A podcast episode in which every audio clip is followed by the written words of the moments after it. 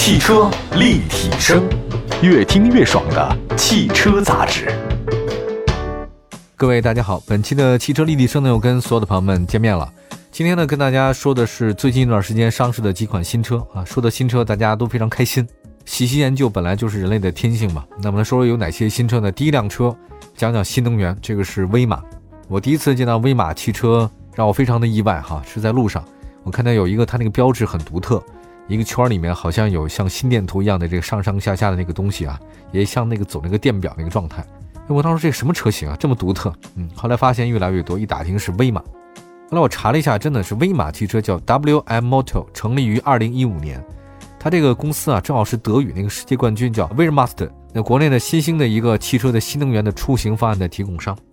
这次威马推出了它旗下的一个新车叫 EX5Z， 那一共是3款配置车型，400公里、520公里啊，这两个续航版本。现在我们说这个新能源车型的话呢，只用公里数来代替就够了。补贴后的售价呢，价格区间是149800到198800。它那个长续航的版本啊，有一个容量为69千瓦时的3元锂电池。也就是说它可以大概续航1500多嘛。与此同时呢，这个威马它有一个新车限时优惠，也就是今年的5月10号到今年的6月30号期间购车，它能享受这个用户零首付啊，加36期低利率的金融方案，而且用车的前3年可以免费充电1万度，免费充电的服务仅生效于极客型品牌的充电桩。这威马 EX5Z 它是换代，它相当于那个威马 EX5 的换代。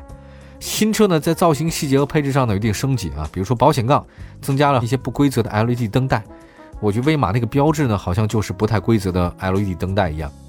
另外它那个车侧的下方防擦条也是黑色的，降低了整个重心啊，就觉得车比较稳重。内饰方面呢，它这个威马 EX5Z 呢跟这 ES5 呢差不多，搭载了人脸识别系统啊，可以用这个登录自己的账号。此外呢，这个威马 EX5Z 呢还和这个米家，也就是小米家军的互联互通。还有一个叫 Clean Pro 的这个健康头等舱等等 ，CN95 的这个过滤器。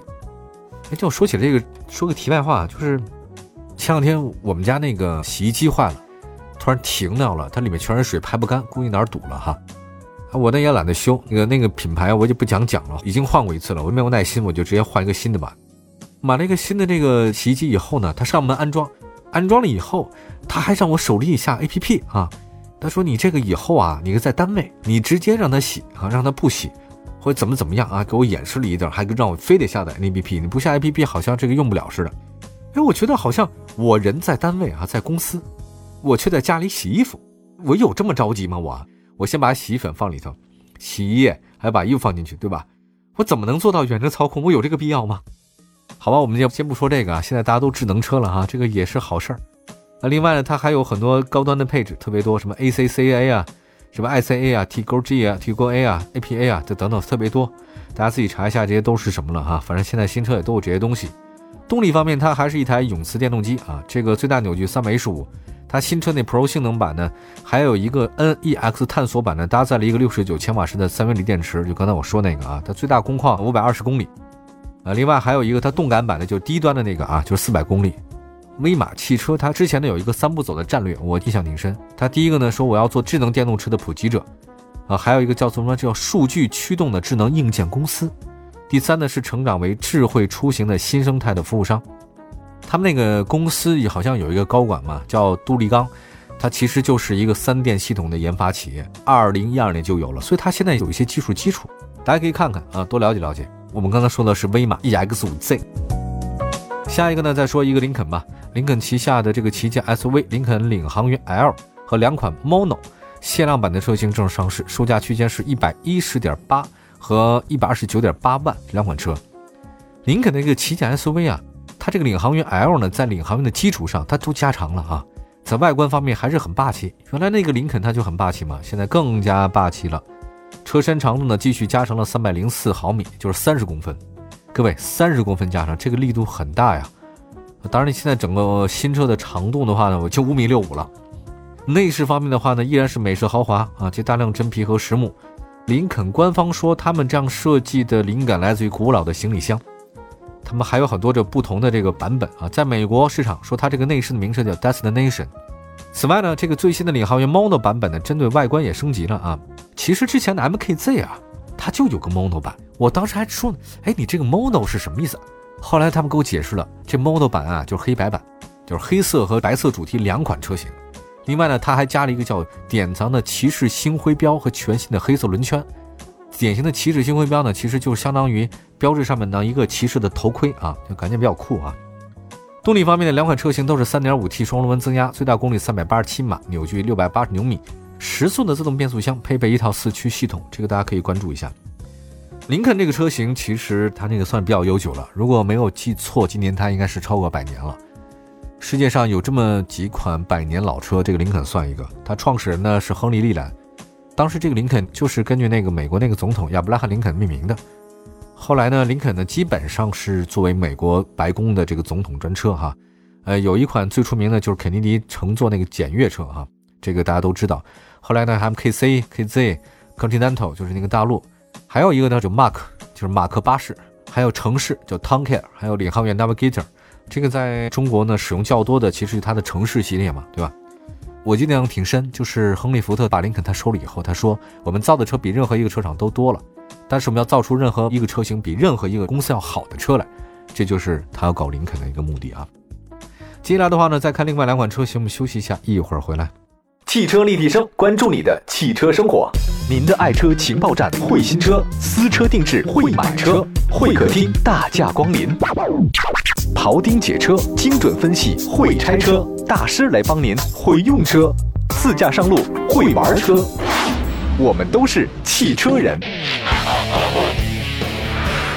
今天的汽车立体声跟大家呢在节目当中呢关注一下四款上市的新车。刚才说的是一个威马，刚才又讲了一个林肯啊。接下来的话，这个上汽麦克赛斯 EUNIQ 5和 EUNIQ 6这个已经上市了，其中 EUNIQ 5定位紧凑级 MPV， 推出7款车型，售价165800到230300； EUNIQ 6定位中型 SUV， 共推出8款车型，售价区间165800到23万5，两车均提供纯电 1.3T 插混。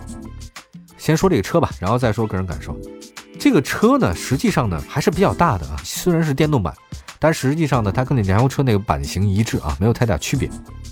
那另外呢，它还有一个搭载一个斑马执行系统，它搭载的这个新车呢是177马力的最大功率，峰值扭矩310牛米，配备 61.1 千瓦时的3元锂电池动力，续航里程是420，中规中矩。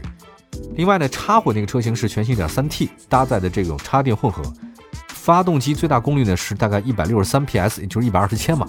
那综合续航里程是64公里啊，这个如果你要纯电的话只有64。EUNIQ 它其实有两个版本啊，提供纯电的和 1.3T 插混的。那相比之下 ，EUNIQ 6 Plug-in 在传统汽油车的基础上对进气格栅改了一下，增加了蓝色装饰条，也配备了19英寸的这种轮圈。我发现了啊，网上我也看了，就是基本上大家对这个车没有太多说的，就是它 MKZ 有说的，房地产开发商啊，之前带了一个不好的头。在很多这个品牌上面啊，他这一用这个名字啊，但这高端大气上档次，什么梦巴黎哈，哎呀，早上起来在哪儿醒呢？到这个罗马世界里醒了。中午呢，你到威尼斯这个小区办事儿；晚上呢，你还是陪客户呢在曼哈顿娱乐。你中间呢，你还可能会开车路过维也纳公馆，还有什么卢浮小镇等等，搞得跟那个联合国似的。现在呢，本来以为没问题的，但是汽车行业问题又出现了。我就想说，上汽 MKZ 好听呢，还是上汽大通不好听呢？你非得来一个这个东西啊？那大通两个字其实现在已经消失不见了，现在 MKZ 其实就是上汽大通。最早那商务车大通 G10 改成了 MKZ G10， 这次上市的新车呢就改为了 MKZ D60， 改的还蛮多的，对吧？以前呢我不太了解为什么大通改了这个名字，之前看 MKZ 他那个老总嘛就说，哎呀，我们这个原汁原味 Max 就是大，Us 呢就是我们，对吧？前面表示无限，后边表示用户，我们用户是无限的啊，他们就觉得好多啊。你要这么说的话，大通其实也很好啊，大通是大道嘛，对吧？现在也搞不清楚了。MKZ 很多人知道这名字之后，你这跟雷克萨斯是不是有点像？ MKZ 雷克萨斯，发音方式、布局方式高度的重合的。但您别忘了，丰田当年是不想用雷克萨斯的，他一直用凌志，不是现在的雷克萨斯。他想在中国找了一个各种朗朗上口机会没有，只好选择了雷克萨斯，这没办法的事儿，音译嘛，咱们老搞这种事情。那么上汽大通却好，你这新品推出2年了，你不要大通了，直接改成麦克赛斯 EUNIQ， 太时尚了。好，我们最后呢来关注一下另外一款车型，这是新款探岳正式上市的事儿，186900起，新车出了这个6款车型，售价区间呢是186900到264900，主要针对的配置呢相对有调整。此次2020款的探岳取消了作为顶配版的 380TSI 的四驱，还有55款的 330TSI 车型，还提高了低配入门版的车型售价。外观方面还是年度改款，新车的外观没有进行调整啊。车身尺寸方面，新车的长宽高分别呢也都改了啊，轴距呢是2731，定位是中型 SUV。另外配置方面呢，低配的入门级车型呢，比较老款的话呢，8英寸的触控屏的显示、娱乐系统、车联网等等等等啊，加了很多这个配置。你让大众加配置是不容易的，人家的大众是卖品牌的啊，配置它往往不会那么在意，现在增加了很多配置。那动力方面的话呢，新车将搭载了这个 1.4T 和 2.0T 涡轮增压发动机。这个大众的这个 1.4T 发动机啊，我跟其他的媒体人不一样啊，我试乘试驾过，我自己还买过，我觉得挺好的。我就不明白大家为什么害怕这 1.4T 加那个双涡轮的，我觉得没什么毛病啊，我觉得很好开啊，为什么大家觉得不好开呢？是我太各色了吗？还是我真的不太懂呢？ 1.4T 和 2.0T 涡轮增压发动机真的是不错的。它这个传动系统方面的话，新车全系搭载7速双离合变速箱，部分车型还配备了一个4驱的系统。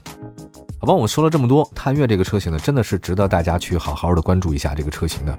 它这次呢2020款上市之后呢，售价其实没有特别多太大调整，主要是配置方面增加了特别多。一汽大众呢这2年一直在这个 SUV 方面发力啊，现在它这个探岳这个车型几乎让途观啊，还包括途次系列的话呢，深受了各种打击。如果你要让我买 SUV 的话，那我现在可能还是选择探岳。对，我们今天讲了这个4款的 SUV， 其实我想说的是什么呢？这个4款车呢，它有新能源啦，有插混呐，还有包括燃油车等等等等。我觉得不管怎么样，你增加配置是对的啊，还有包括你减低售价，让它性价比更高，这也是很受消费者喜爱的。但实际上我们最怕的是什么？实际上最怕的是你没有特多的改变，只是靠一些花活，改个小小的外形，或者甚至改一个名字啊，从中文改到英文，你就觉得这个已经是很好的改变了。我觉得这是错了。现在这个时代，大家已经开始对车辆本身的内容很关心了，不是说你换一个外国的名字你就能够很好处理的。比如说这次我在买一个那个洗衣机的时候，我不想给它做广告，但是就是国产品牌，还蛮有名气的啊，一个自己国人专门生产洗衣机的。其实大家用的就是你的安心。我们已经超越了说我们非要挂一个品牌在你脸上，一个很大的 LV 的标在你胸前挂着，我觉得这是一个特别肤浅的一个状态。我们希望的还是说国产车自主品牌的会越来越好，大家也都会关注的。你光换一个外国的名字有什么意思呢？我觉得自欺欺人。还有我们有些汽车企业就生生的把国外一些破产的品牌买过来，用我们自己的这个什么车型，莫名其妙的一个破产的品牌，你觉得这是好事吗？我觉得是太糟糕了。结果也事实证明，这些车都卖的并不好。好，感谢大家收听我们今天的汽车立体声啊，祝福所有朋友们过得愉快。大家可以关注一下我们的官方的微信和微博，搜汽车立体声就能找到我们。下次节目再见，拜拜。